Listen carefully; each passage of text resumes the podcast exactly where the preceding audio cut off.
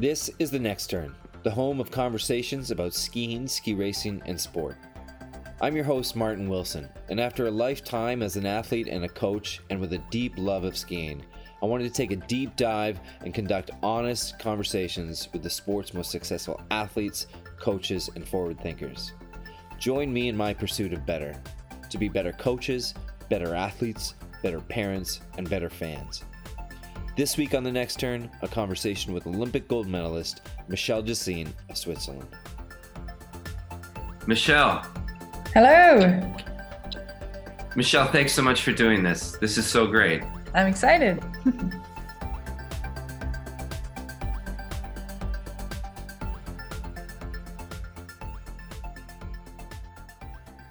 Welcome to The Next Turn thanks so much for joining us. And again, thanks to last week's guest, Alice Merryweather, for joining us. And thank you all who have shared your feedback with us and your own thoughts of the day.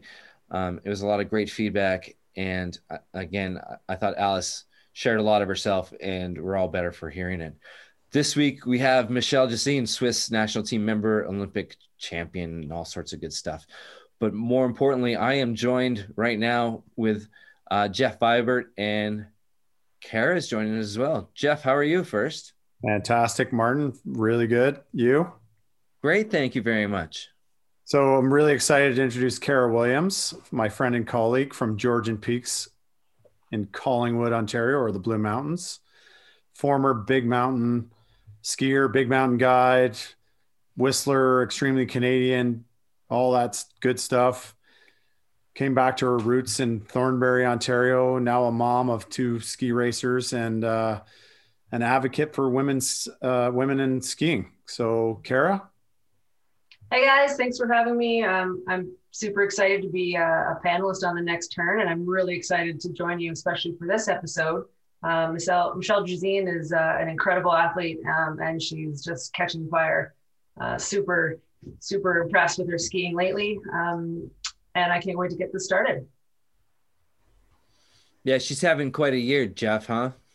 Oh, dude, like just remarkable year. And and I don't know, Martin, like I don't know if it has something to do with your interview with her in the summer and she just it must be clearly. Yeah, it's because she just like like Cara said, caught fire after and like like last week, Kranjska Gora, you know, second and third and back to back GSs. Uh, she's been on the podium in a couple slaloms her first career win this year. First career win after so many years in the World Cup. Other than her gold medal at the Olympics. Yes. Olympic gold medal. Yeah, let's not forget that one. Yeah, she's uh, it was great. I it, it, she's really an amazing woman. Let me tell you first how I met her.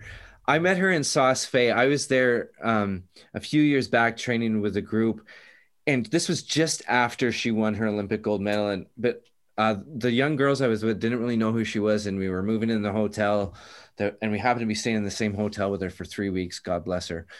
And I saw her outside after training, helping these young girls like move their luggage in, and I just thought this is a really cool person. Never mind Olympic champion. And over the course of those three weeks staying with her, um, we, we started chatting and talking a little bit, and I asked her to talk with my girls and um, she ended up giving some time there and chatting with these young girls, and it was really cool. So I called her up this summer, and we had a great chat, a long chat. We talked about a lot of stuff, but I wanted to approach it in a little different fashion um, and ask her. I wanted to start asking her about her family a little bit. She's got um, not only her success in her family, but her sister Dominique, Olympic gold medalist or Olympic gold medalist. Um, her brother Marc, a World Cup uh, skier for many, many years. So I wanted to start off the interview and just ask what that family's like. I think there's something to be learned there. So that's where I started. I hope you enjoy. Here's Michelle Gisin on the next turn.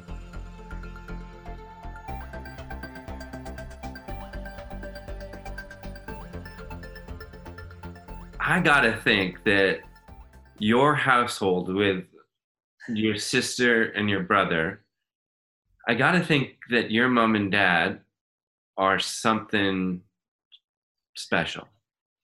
They are. that that that's uh, that's a perfect way to to put it. Um, yeah, it's it's so amazing to see for me now that I maybe understand a little more about it step by step as I see younger generations come up, um, how they how they raised us and and they did such an incredible job by um, yeah getting us into the sport with with such so much love and passion and excitement. And yeah it, it's it's absolutely fascinating to see because i see so many young athletes over pushed from their parents or like yeah like doing it but but somehow also a little bit for the wrong reasons sometimes and and and just yeah maybe also get frustrated way too early. And and then i see what our parents did and how they how they made the incredible thing work that we all like not not one of us um, wanted to wanted out. We all were so committed to skiing because we love it so much. And yeah that's that's really cool to see and and to realize more and more as i'm getting older how what what a great work they did even though sometimes they regret it a little bit. It's pretty scary for them. Just uh, what i gotta as a parent ski racing can be incredibly tough. Yep. And just watching the the extreme highs that your family's produced and the extreme lows that your family's produced you you th- your three kids what what what's your mom like? Yeah, well, sometimes there's a lot of drama, but you can't say she has no reason, you know. yeah, yeah, yeah. Understandable, and there are statistics that that say that uh, every uh, like every year, thirty percent of racers are, are or ski racers are injured. So my sister always says one, two, three, and and yeah that's that's very difficult for her because usually what happens if you have three kids in in one sport one is injured one is performing great and one has a really low time. And and that's hard you know to to juggle kind of with all the feelings and emotions and to keep everyone like not losing their mind and and uh, yeah not lose your own mind which would be very important too. So yeah they they they're doing a, a great job in in this. And and my dad is is uh, super cute because he's just he was much more um, suc- success orient oriented mm-hmm. when we were younger than now. I feel like when we passed U16, so when I was 16 years old, from then on, everything I did was just amazing from him, for so, him. And when I was younger, he just wanted me to do my best. Yeah. And if I didn't be at my best, he got pissed sometimes. But no matter the result, like he was standing in the finish area and like telling me what I did wrong in the first five gate turns that he saw from the start until another mom came and said, "Come on, she's in the lead," and he's like, "Ah, I didn't know." yeah. um, still, you could have been better, dear. Yeah, yeah. So, yeah, and and if I was 15 for 20 20th or whatever, but I skied really well, he was absolutely happy. But when I didn't ski at my best, he got pissed, which I like when he saw that I wasn't concentrated or I was just yeah in my dreamy state that I enter sometimes.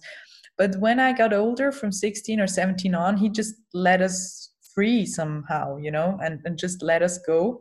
Mm-hmm. And and then everything I did was was amazing. And and that I sometimes was super frustrated or after my first injury I was so sad that I didn't that it didn't work well but he still thought that my whole performance is amazing so I think that's that's a really important key in in our family, and and that's also what helps my mom because my mom just wants us to be healthy, and my our dad is is holding everything more or less together, and I think they're really doing a, a great job in all of this. That's incredible. Thank you. When when you talk of that family, I guess it's the same as a team, right? A, team's got a third that's hurt, third that's doing well, and, and third that's injured and you've got the coaches that sort of manage it all the best they can yeah. um, similar to your family your your mom and dad and and your brother and sister. Is it the same? Do you engage your family? Are there are there parallels of how you work as a family unit and how you work as a team, or is it different because you have to love your family and you don't have to love your team? Maybe. I don't know. I think there are similarities, but it's also different because in a family, the connection and, and the, the emotional um, level is is extremely high and there are there's a lot of stuff that just yeah we we kind of bring to the kitchen table when we come home and and if you see that it's it's so fascinating because when i was younger and and my my sister and my brother still were living at home and and um, every time we came back the one that came came back home um, was talking throughout the whole dinner for hours well maybe not my brother but my sister and I did. Our brother less, but even him, you know, and like the first day home, you have to to get everything out. And and that's something that's yeah they had to hold so much space um, for us because yeah you're, you're you've been gone a week or, or a month or whatever and and then you come home with a bunch of emotions and feelings and stories and things and and you just bring it out and your parents have to hold space and, and listen to everything. So i think that's that has been very exhausting for them too but they they yeah they always did it and they still do and yeah they're they are they became really great listeners. I don't know if they always were great listeners but they had to become. Um are are your coaches good listeners? I'd say some of them and i feel like our best coaches are the best listeners or the best listeners are the best coach that's where yeah, yeah. and the coach um, i the most with um he's just sometimes i'm not even sure if he's still in the conversation with me because he can just not say anything for two minutes. And i've i've learned to know him and, and then I, i'll just wait and he listens and he processes and, and then he thinks about what he wants to say. And sometimes that takes a couple minutes and i'm just like there what's coming? And i think that's one of the most important things for me as i'm I'm the contrary, you know, as you realize throughout this conversation again, I, I can talk so much and sometimes it just blubbers out and it's like, ah, so much energy and, and, and stuff. And he really helps me to to get this to the to the point and and help me focus a lot what what level of ownership are you taking in your programming from physical testing to or physical workouts to um, days on snow what you're working on obviously as an all-around athlete um, there's a lot of complications or, or things to consider with with training what you're training and how your body's feeling how, how much are you involved in that process? I think i'm i'm involved a lot maybe a lot more than many other athletes. And i think uh, a couple years ago i really stepped into that and and took the responsibility because i realized no one else will do that for me. And and also it's my life and it's my career and and i have to do this you know? And actually that's when when a lot of things started to happen and i went when i improved a lot. And i prefer to to do most of my my physical training on my own with luca because i don't really like have having three coaches standing around me when i do a squat and looking at me because it just makes me freak out so yeah I, uh, there's a lot of of responsibility there and i started to I had like everything, I feel, for one or two years, which was too much also on this side. And but I had to really yeah, I think that was a good there was a lot of learning in this and, and now I, I can step by step give some responsibility to my coaches to to um, yeah the people around me again um, to But on your terms. yeah on my terms and to on always on the yeah to to to have more energy you know to to not lose so much energy thinking about things i shouldn't be thinking about but still i think it was really important to have that responsibility and to learn a lot of of like planning and how to handle many different things to be able to give it away again but like in little pieces Yeah, like and give away the parts that you want to give away. absolutely How did you get to that point? Like that's eh, when you talked to yourself and, and Alice, World Cup athletes, best in the world. They weren't always like they they take ownership in their programs. Yeah. A 16 year old can't, or can they? Or what should that evolution be? Or is it a switch that all of a sudden one day you take care of your own shit? Or or is it okay, I need to take care of a little bit, a little bit more, a little bit more? How how, how was that evolution? Well, I think in our federation, there's when you're young, there's not enough um, ownership for the athletes. I think it's too structured. I mean, that's great.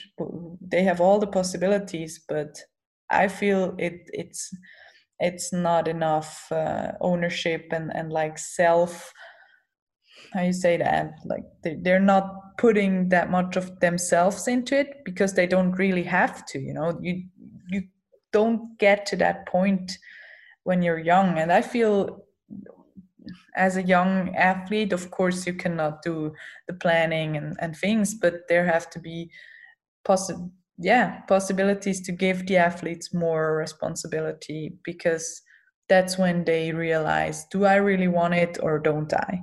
And and if it's a no well it, it isn't and and that's totally fine and then you do something else that that your biggest calling is for but if you can answer that with a big yes then then you do um, you can do so much more like your potential just in one instant grows by 50% you know Yeah. because then it's not like okay we're doing that because the coaches said so but but it's i want to do this and, and i'm going to do it now with with everything i have and i think yeah that's something a little underestimated What do you do with shitty days?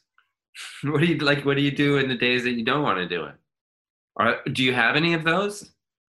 i have of course Yeah. like everyone i have a lot of them but yeah i'm, I'm sometimes it would be better if i would not do it but usually I'm, I'm on the contrary side i can push myself through a lot of pain and through a lot of not feeling very good and and just go. And uh, keep going even more.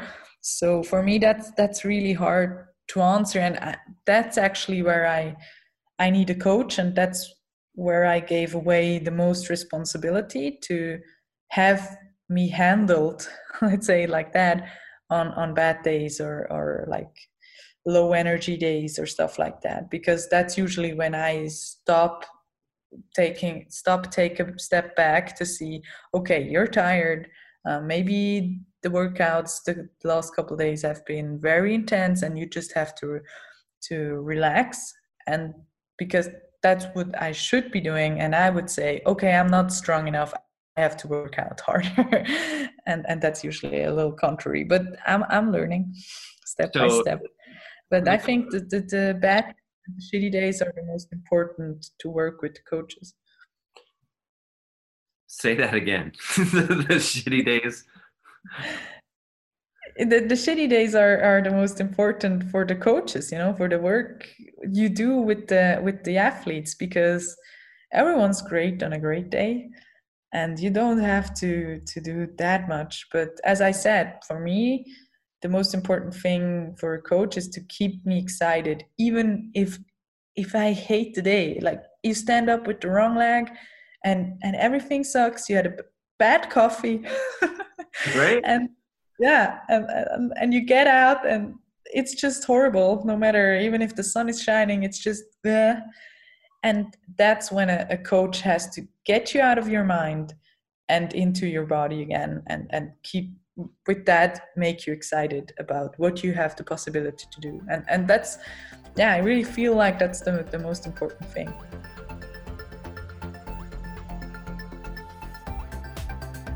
welcome back to the next turn when michelle Gisin won the olympic gold medal in the alpine combined in february 2018 at pyeongchang she had an incredible story um, to go along with it. Um, the story was so great, in fact, that she wrote a book in four languages entitled A True Athlete.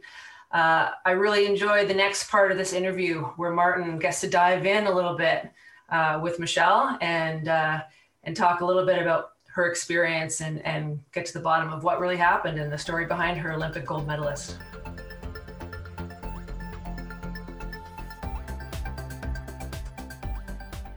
What's the difference in your mind between mental training and mindfulness? Well, there are huge differences, but in the end, it's the same. Okay. Is that understandable? That's a, that's a great answer. yeah, because I feel like this year when I finally um, was able to to get my first podium in Lienz in slalom, which I've been running after for eight seven years exactly. I think it it was exactly seven years since I I did my first World Cup slalom race, which was my first World Cup race ever. Yeah. And after fifty something or sixty something, like a lot. Yeah. I've been skiing very well for years. Then I had a lot of problems because when I skied well, I went out all the time and and I struggled so much in slalom to have the confidence again and to be to be calm at the start and and to be completely where I need to be. And in Lienz, I was at the start and I felt like there could have been like 500 bombs around me I wouldn't even have recognized because I was so in a moment and and absolutely mindful or or I prefer heartful, like really living in the moment and not in the mind, you know, just there where where I wanted to be. In the heart, so, not the mind. Yeah. And not like which I've always been in slalom for many years, but in in the end I, I was just free of it, all these thoughts and, and everything. And in the end, that's what you're looking for in mental training, I think. Because if you're in that state of mind, you can do everything you want, mm. absolutely everything, and and it will be fine in the end. And and that's it's not easy to get there, and I, I'm sure we will all not be there as much as we want to because it's it's a wonderful place to be. But yeah that's that's the goal of mental training. So yeah i feel like we're we're always looking for that.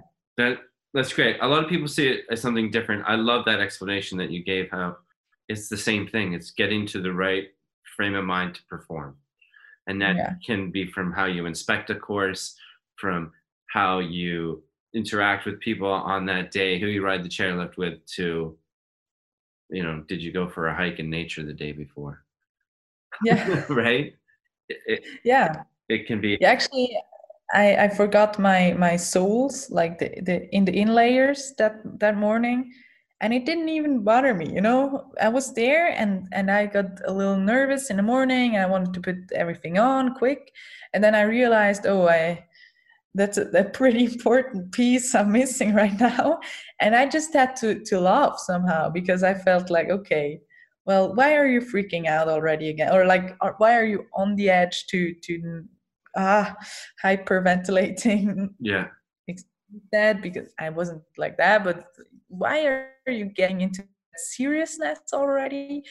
I mean, come on, it's there's no problem. And my tech brought them to me and yeah it just felt that calm because i could kind of step take a step back and see myself and be like well it's it's not that serious at all. And and if any thoughts came up even either good or bad like seeing myself um, get through the finish with green light or see myself straddle which i always have that those thoughts um, i just took a step back and was like yeah come on it's just my mind um, doing some some stupid joke on me actually by creating those images um, which aren't even real. I, it, it's just yeah, it's it's pretty funny to see how your mind has an, a big influence on you on mostly on on uh, race days, and for me mostly on slalom race days. um, a lot of people would think that you're well maybe I, here's the question if was this the case when you won your gold medal in the super combined? Was this like was was your frame of mind dialed in? Were was everything lined up? Were you peaking at the right time? Or was it one of those things that you just you were in the right heart and, and you gave it hell and everything came out well? And i guess the other question is is that to you your most incredible memory or best day so far on snow.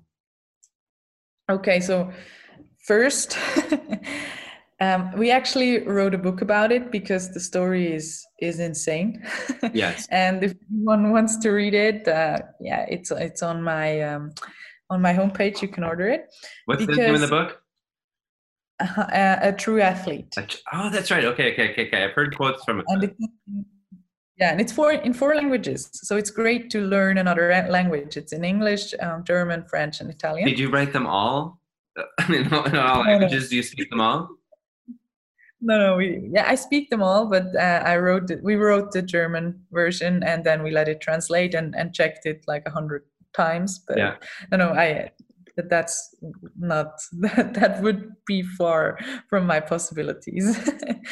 no, but um, yeah, I I was peaking at the perfect time. Um, I was 200% ready on the day of the downhill, which was the day before the combined. And um, after the first jump, I, I don't know if you remember uh, how the downhill was. I mean, I remember it. It was amazing. Um, so the, in the first pitch, you you took more than 100 kilometers per hour in in like a couple of seconds, uh-huh. and it was like this hanging pitch where you had the bumps and we think that i burned my ski very badly there mm-hmm. uh, because the, the, the edges were heating up a lot and in a very short time. And then you went down tack and over the first jump and with the landing of the first jump you can see that i hit the ground very hard. And the chunk of the ski came out right? Exactly. And there was a piece like that underneath my bindings on both skis that was just out. And and you could have put a, a, a headphone cable in it. it it was insane. I have never seen anything like that. I mean i have seen burned skis but not missing chunks right besides the edges. So that was really crazy. And i somehow managed to ski down and get eighth which i somehow forgot. yeah. so I, I forget this sometimes, but it was it's so crazy. And then I crashed into the finish area, which in the end um, I see as as a lucky coincidence because if, if I would have crashed um, earlier, there would have been no chance to yeah ski the day after because in the finish area there there's not enough, enough space to, to crash and yeah I, I hit my head pretty hard and I didn't I in the afternoon I was just lying in bed in the dark because I had a huge headache. And the day after I wasn't sure at all if I can make this downhill. And what was there were a couple of key moments and one was for sure when when they came to ask me which bib I will choose for the combined and I was I think second to to pick. And I wanted the number 1 in downhill with everything I had and I think I was fifth in downhill to pick, and Cornelia Hutter took the one, and and I had thirteen. Yeah, no, no, she's great. and and then my first reaction after that crash, because it was just a couple, yeah, maybe one hour later, of one one hour after the crash, the coach came to me and said, "What bib do you want tomorrow?"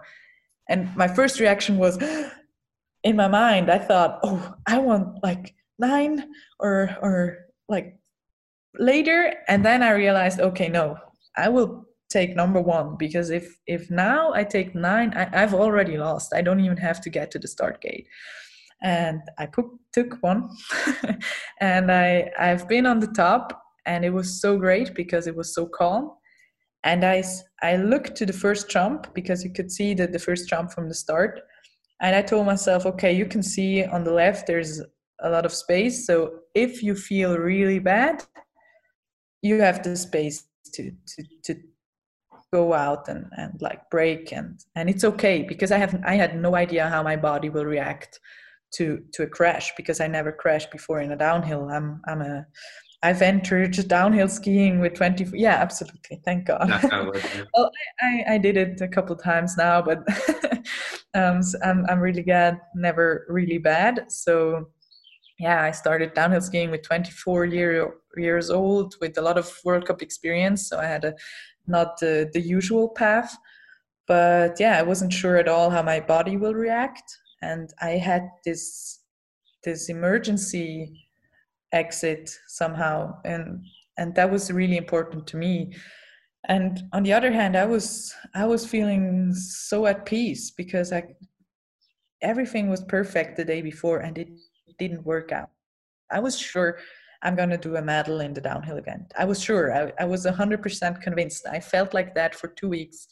I was sure um, everything is perfect, and I did trainings the way I wanted. I had the fastest time in the in the last uh, training, except for Ramona Siebenhofer who missed the gate. But everything was was set up, you know, and and perfectly well. And then this happened, and I realized yeah what what misses you was never meant for you and and what was meant for you will, will never miss you. And that was my mantra all day long. When i had any thoughts I, I just came back to that and i was like it won't miss you if it if it's meant for you. And if it it misses you it, it isn't. So that gave me such a huge peace and and i think that's more or less the same feeling that i had in Lienz and yeah then then i skied. Maybe the hit on the head was also a little harder.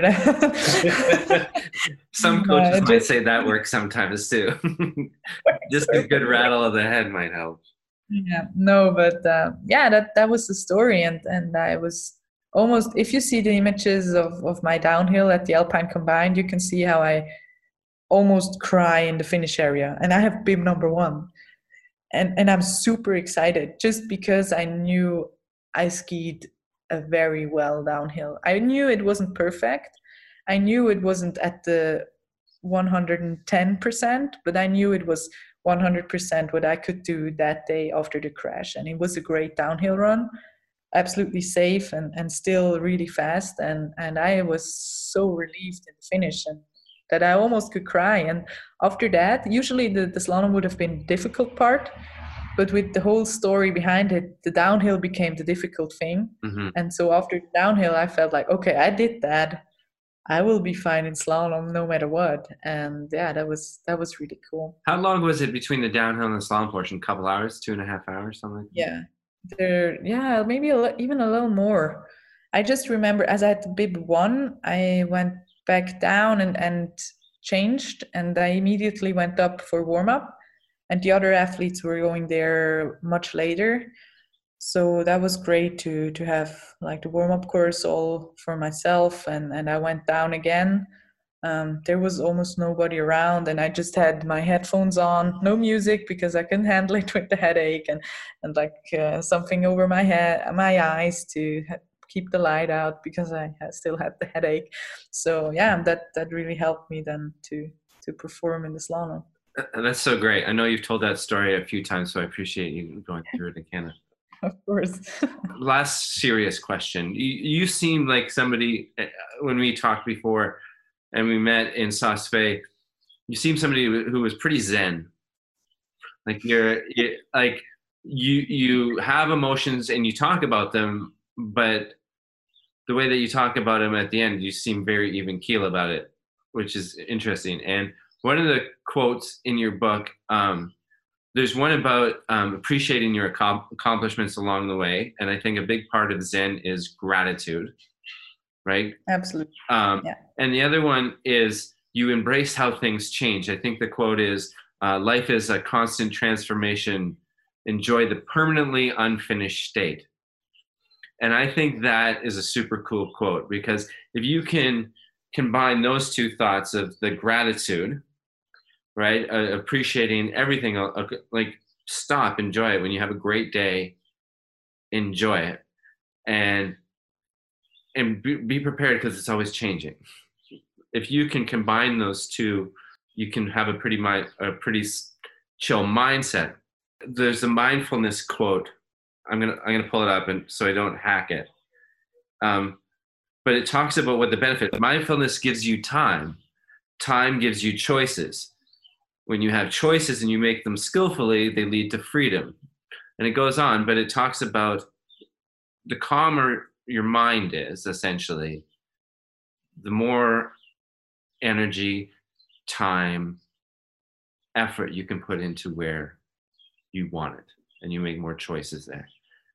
Is that something that you've always, that's the long version of me asking, is your mindfulness more important now than it ever has been? Absolutely, yeah. And and I think it's it's not something you're born with. Well, maybe there no i don't i really don't think it's something you're born with and there's a lot of effort to to get there. And there's a lot of it's not like you just want to be chill and you're chill. It it will never be like that. And i realize more and more that it takes so much effort to to go to the parts of yourself that you sometimes also want to deny and you just don't want to see and then to to work with them you know and and accept them for for accept yourself for for how you are um, in the good and the bad and, and then to kind of work with it and and yeah learn how to to handle handle everything. Because if you understand yourself better you can also yeah if, if you understand yourself you you can just you know how to to deal with things and and you learn to yeah handle everything around you too. And and that's that's a really important key um, of it. But i think it's a lifelong um, yeah work. It's not something that you have and then you have it and and it's amazing. But yeah you always have to strive for it and and get back to it and work on it. And yeah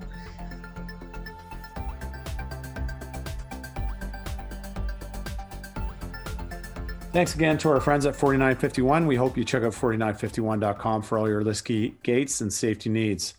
And Cara, the next part of this interview really talks about uh, struggling with the pandemic and and not training. Absolutely, I can only imagine what it must have been like for uh, an athlete uh, like Michelle to all of a sudden have her season be uh, cut short. Um, so this is a really interesting part of the interview. Here's more of Michelle Gisin on the next turn.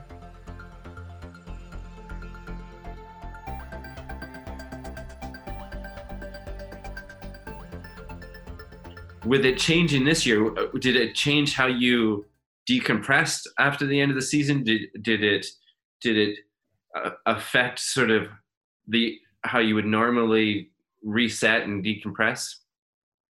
Absolutely, because uh, yeah, it's it's so weird because it's kind of a flowy thing right now. You know, it, it's still not I mean, usually we. There's no. I, there's no I, certainty for you of of what. No, next. nothing at all, and and like there wasn't really an end of the season. It, it's like, it's so unreal still, and and now I realize that it's that the season is over, but still it feels weird, mm-hmm. and yeah, the whole.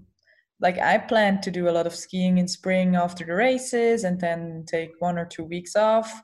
Um, would and now like now or one week ago start training again maybe or, or still be in vacations um, more or less um, yeah about right now and, and start training and now i feel like it's end of july and, and i'm ready for for argentina right. because i've been at home in, in engelberg and there wasn't really anything to do so i just started training again because yeah i didn't i mean i took one week off but it it it gets boring if you're just hanging around at your parents' house. And then then it it felt like okay, I mean I can just hang around and do nothing really useful, or I just get going again. Yeah and yeah so it's it's it's really weird and and i know this feeling of like the after season and like the where you just completely disconnect and yeah. reconnect to reality. But this year it wasn't like that because i think everyone's having that because anything like there's everything that's so surreal. So yeah we're at least we're in this all together. Have you that's true. Amen to that too. Um we all it's all different for all of us but we're all doing something. yeah. Um how's your body feeling? Like has it do you feel like because it was a shortened season you feel all right i feel pretty healthy. I'm not too beat up and everything got to heal a little bit yeah um actually yes but i'm not sure if it's because the season was shorter because as i'm racing i'm doing all disciplines it's always pretty hard so yeah. yeah but um, my body feels really good and i think that's uh, we did some changes with the with the training the last one or two years and now um, i'm a little older and i have a lot more experience so i know how to handle but yeah maybe because i didn't hit that point of complete exhaustion of the ski season maybe it helped me to to create uh, yeah healthier um, in the workouts again. Because maybe when you hit that exhaustion to build up everything takes longer but you don't really have the time from like may to july. So you hurry maybe a bit too much and and now we just took all the time we needed. So that that's for sure a good thing. The, the good thing about the whole crisis. Right. And that's I, I, was I was talking with Alice Merryweather um, hmm. uh, last week, I think it was, and and she had a similar sort of thing. Like it was really weird how it ended, but there's a lot of opportunity to to to reset and approach things a little differently and let the body heal and that she uh, she hasn't been this excited to get on snow in a while because she doesn't know when it's going to be. Yeah. Yeah absolutely. I think I, I feel it's really important to see the positive stuff because yeah there there's so much negativity and i mean it's so sad and, and it's so tragic what's happening ar- around the whole world right now but still i mean yeah we we have to to kind of yeah fi- ground ourselves again mm-hmm. and then look for for the good things or or the the opportunities in in this whole thing and and as alice said maybe it's also good to i feel like there sometimes it's also good to not know what will come exactly because then you're much more excited you know mm-hmm. because if we you you're in in such a like everything comes and you, and you know how it so regularly and you know what will come and how it will feel so maybe it's really interesting to to change that for once and yeah have a completely different summer and, a completely different summer preparation because which could be even better than what we've always been doing. Mm-hmm. yeah right. Um t- speaking of which in in your hometown when you grew up did you ski year round were you skiing in the summer most of the time? Is this like the first time ever that you haven't skied this time of year? Or have yeah, access to it or you know what was your background there? Yeah i, I would say so because oh sorry now i can't hear you anymore. Oh can you hear me now? Yeah now it's good. I, I was I was yeah. I was just saying is this the first time you haven't been on snow or had access to it? Well in in march for sure. I mean we haven't been skiing all march uh, all of april now all of may so there have been years which I've haven't been skiing in May, mm-hmm. but like last year I've been skiing a lot in May in my in my hometown in Engelberg. So that's that's crazy because we planned to ski as long as we anyhow can. And yeah, of course, March without skiing and, and April without skiing is is really weird. But yeah, I, I think it makes me really eager to go go out there again. And and it, it can be an opportunity and i think it's it, it will be very interesting to see how everybody gets out of this you know with the other athletes and who will be yeah at what point in in the first two months of racing i think it will be very interesting yeah um, i actually s- spoke with uh, the norwegian women's coach too tim and he was saying they've actually been able to get back on snow and it, you know the the swiss and the austrians will probably be able to get on snow at some point no, Swiss not. not are you gonna have to no. you're gonna have to head over somewhere else you think? Yeah well it, no but I like heard, I heard until now we had no chance Yeah. because you know swiss and rules are very strict and there's no exceptions. No i mean that's also very fine and thank god because Yeah. uh, yeah the everything worked out very well for for uh, our, our our government and they they did an amazing job we have to say that. But yeah i i just saw that the austrians are skiing now since one or two weeks yeah and, i've seen them get uh, on and norwegians have get on and even the Yeah. italians are getting on soon i heard. Yeah yeah. But yeah we will see what what will happen Um, perfect. I but yeah it was interesting it's uh, it's going to take a while for things to shake out a little i, I think. But I, I hope it we take an opportunity like you said to just revisit it. It's like sometimes we the, the going down to south like for younger athletes not so much world cup athletes but skiing in april and may and then going down to south america or or to new zealand australia and coming back and getting the snow early. And sometimes i think we do that just because we do it and be and, and and because we can and so i'm hoping that there's going to be certain programs and certain individuals that come out of this and flourish because they've embraced a different way of doing things and, and i think there's a real opportunity for all programs to to take advantage of this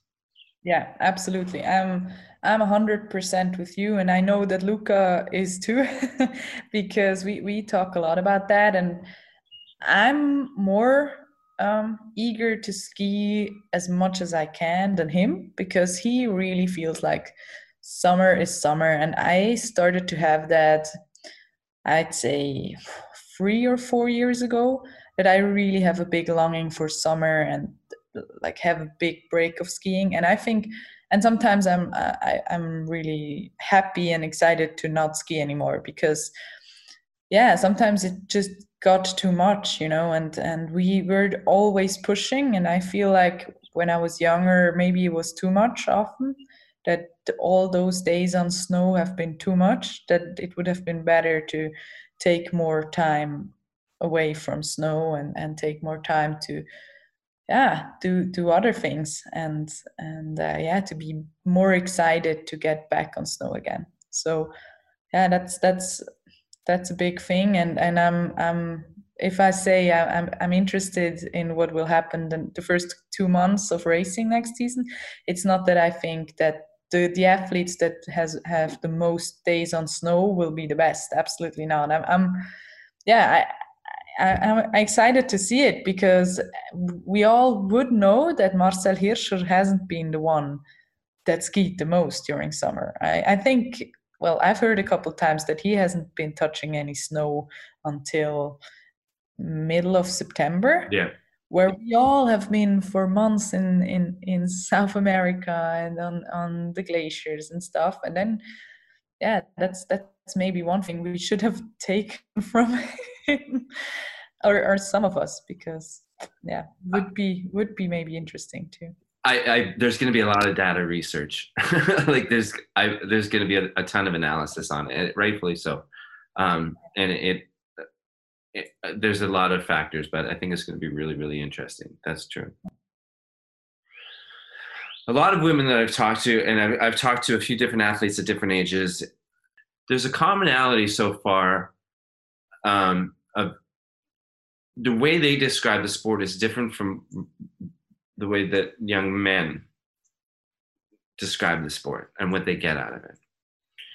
Um, and I think we can better serve coaches and parents and athletes by having a conversation of what do we really talk about? We talk about how do we set something up for young women? How do we coach to them or give female coaches opportunity, but we don't really have the full conversation about it. That's the long diatribe of how, and now I'm going to just frame these with how many female coaches have you had in your pathway? One.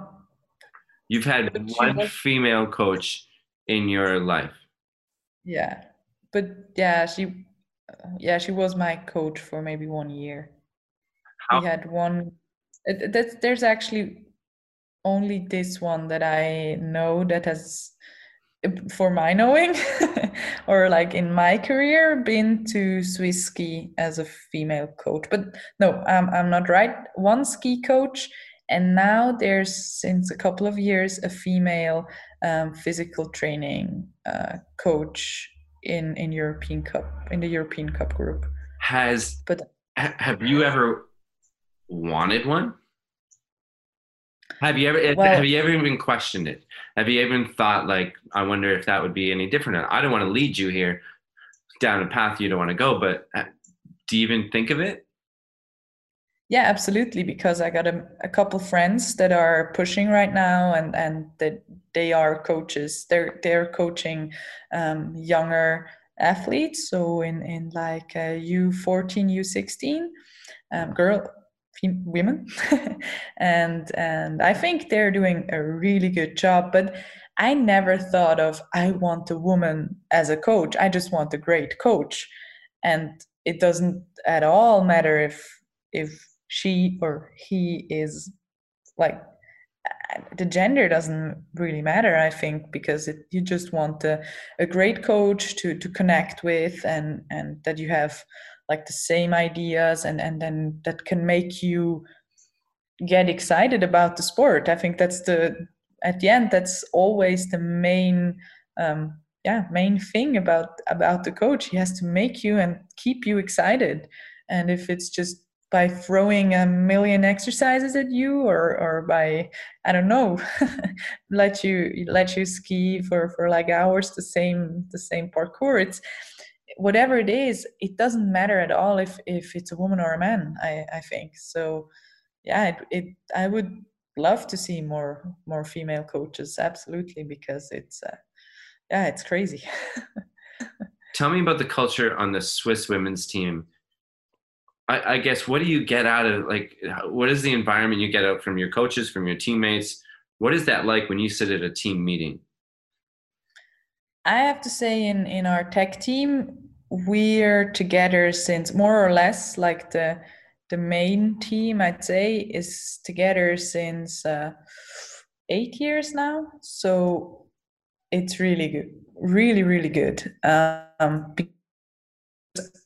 even if I'm not like I'm absolutely not um, the same as as everybody in this in this group but and we're all very different. There's some that are completely different and some that that go along perfectly with like easy flowy no drama no discussion everything but it, there's there's everything. But i know that i can rely on every one of them um, for in every situation in every moment and I think Wendy Holdener and, and I, we have been very lucky to have this structure, um, yeah, for, for so many years now. And even though, I mean, it's like her coach that's more like, yeah, it's, it's always a little different. And sometimes we have different plannings and stuff, but still, I know if it's, if it's hard or, or going get stuff or whatever, I can rely on on every single one of them, and and that's amazing. I'm I'm very grateful for that, and I also not I don't feel like this, you know, jealousy or or like always stressed feeling of maybe losing the job or yeah maybe also egoism of, of the coaches that want to put themselves first so i'm i'm very glad to to have that in in our team. And i really i i know that that's not the the usual case. I i know that we're very lucky. Um, I uh, two questions. One being what what do you do you have a conversation with the team about this is how we interact? Or did it just sort of happen that you're in, in this? And if you did have the conversation about how you engage each other, what are the rules of engagement? I guess. What are your values as the team that you've come up with? I think we grew together like that because we also had the time, you know. Um, usually teams don't have the time to do that because uh, every every second year at least so much changes, you know, and, and the coaches change and stuff. So I think we really grew into that and we learned to, know each other so well that after I'd say the first two or three years haven't been that easy because uh, as I said, there are a lot of very different characters on team, but after two or three years, we we grew together, and and yeah, now it's it's such a big understanding for everyone, and and you know, everyone has his own path, and you you see that much better when when you're together for so long, and it it becomes like yeah really like family because you know their story and and then you also know their hardships and and you understand everything much better. Have you mentioned family. As in a family there's ups and downs right? Um i don't necessarily want to get into the ups and downs of what they are but have there been times where things are really really going well with the group and success is right there? And times when the vibe of the team is not as good or your environment your communication with your coach or your parents or whoever parts of your life just aren't in order and they're not in success i guess do they match up? Like the times that everything get or or, sometimes is it different well i think we we've had everything yeah. sometimes there's success even though there's like a big mess around you yeah but I don't think it's very long lasting this way. You know, if if uh, everything goes to pieces or breaks to pieces around you, uh, you can't keep up the success for very long. And and that's what I appreciate extremely about this team. That um, yeah, it gives me such a stable environment so that that we could create this pretty long lasting success for our team right now already for a couple of years and, mm-hmm. and that's really yeah it seems to be working yeah absolutely um michelle thank you so much for your time and, and i hope that um you'll let me reach out along the way and as you get back on snow and throughout the season because sure. it's, it's so easy to cheer for you and um, it, it really is. And um, from the time that you gave to the girls um, in Fe a couple of years ago to this, um, it really shows that your character that you're willing to give back to the sport that's giving. So, thank you very much. Of course.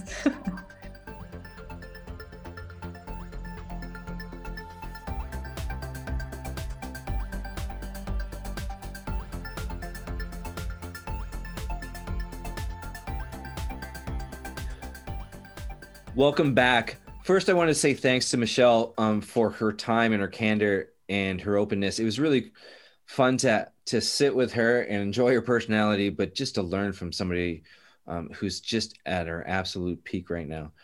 Um, we're going to conclude our show as we do on a regular basis, sharing our thoughts of the day. It's just a moment for us to tell you what our takeaways are. And as always, please send your thoughts of the day to the nextturn.com and we'll uh, read them there. But Jeff, what are your thoughts of the day on Michelle? Well, you know, Martin, as a ski racing parent, I, I love the fact that she talked about her parents and the dynamic and how they got into skiing and how her dad was there at every race and, you know, critiquing the first five gates and the next five gates. And then all of a sudden, at a certain point in her her development, he just let her go. So, uh, and and I thought like it was kind of like me a, a, little bit, letting my my kids go at a certain point. You know, you teach them to ski, you have them on the harness, you do all that stuff, you put them into the sport, and you hope that someday you can ski anywhere in the world with them. And then all of a sudden it happens, and then at a certain point you go, rest is up to you. Yeah, that's yeah. that's a great feeling as a parent. That's an interesting take. Cara, what are your thoughts of the day? Well, a bit of an offshoot of what Jeff just said. Um, when Michelle talked about uh, athletes needing to take ownership um, at a young age, that really resonated with me uh, because I I believe, as she does, that young athletes need to take care of their own shit because they need to be uh, in it for themselves. They need to be the ones that want this. They need to uh, real, realize their own dreams, not their parents' dreams. It has to be up to them, and they have to be the one that works hard. I just found that was so cool for her to say. I'd never heard anyone put it that way, but it makes so much sense. We've joked about that before, Jeff, right? Ownership from the Latin root own your shit. Right? it's a big that. deal. It's, it's a really big deal for athletes, and we need to teach them how to do that, not just expect them to do it one day, but teach them how to do it. Um, thank you for that, Cara. For me, you know, talking to Michelle, she and and having the privilege of meeting her a few times, she's at peace. She's chill. She's nice. You can just feel it um, when you're around her, and I think that helps her. It helps her deal with deals with the highs and lows that the sport offers, and that's a huge part of why she's so good right now. Um, I think to compete for the overall, um, the way that she is this year, and you, you have to have a really good um, plan, but you have to have a really good plan B and plan C and be able to adjust and and move with that quickly. And she seems to be able to do that. And she's got all those plans and she's fluid and she's humble and she's grateful and she's a like a smooth skier, like with the silkiness of someone like Vreni Schneider back in the day. I don't know. She's she's a pure all-round skier. She's a great human with the world championships coming up and the Olympics next year and next few years of the overall, I don't know. I, I don't see a, a way to bet against her. So she does uh, to your point martin she uh, she seems like she's hyper evolved like she she's been on the circuit for what seven years now uh, maybe more and and she's i just feel like she's as you said, she's calm, she's centered, she's got her mind on on things that really matter. She's letting go of the shit that doesn't matter. She's not getting sidetracked by a bad cup of coffee or uh, forgetting her footbeds one day. She's uh, she's keeping it all in check and she's keeping her eye on the prize. It's it's amazing. It's very inspiring. Mm-hmm. I think that's I think that's really really true. Um, watch out, Michelle Gisin. Um, thanks again for um, joining us this week um, with Michelle Gisin. Next week, we have a great interview, a, a broad ranging interview with 1984 Olympic gold medalist Deb Armstrong, who is very outspoken and has a lot of progressive ideas, and it's really interesting take. So, thank you very much for joining Jeff, Cara, and myself here at the next turn. We'll see you soon.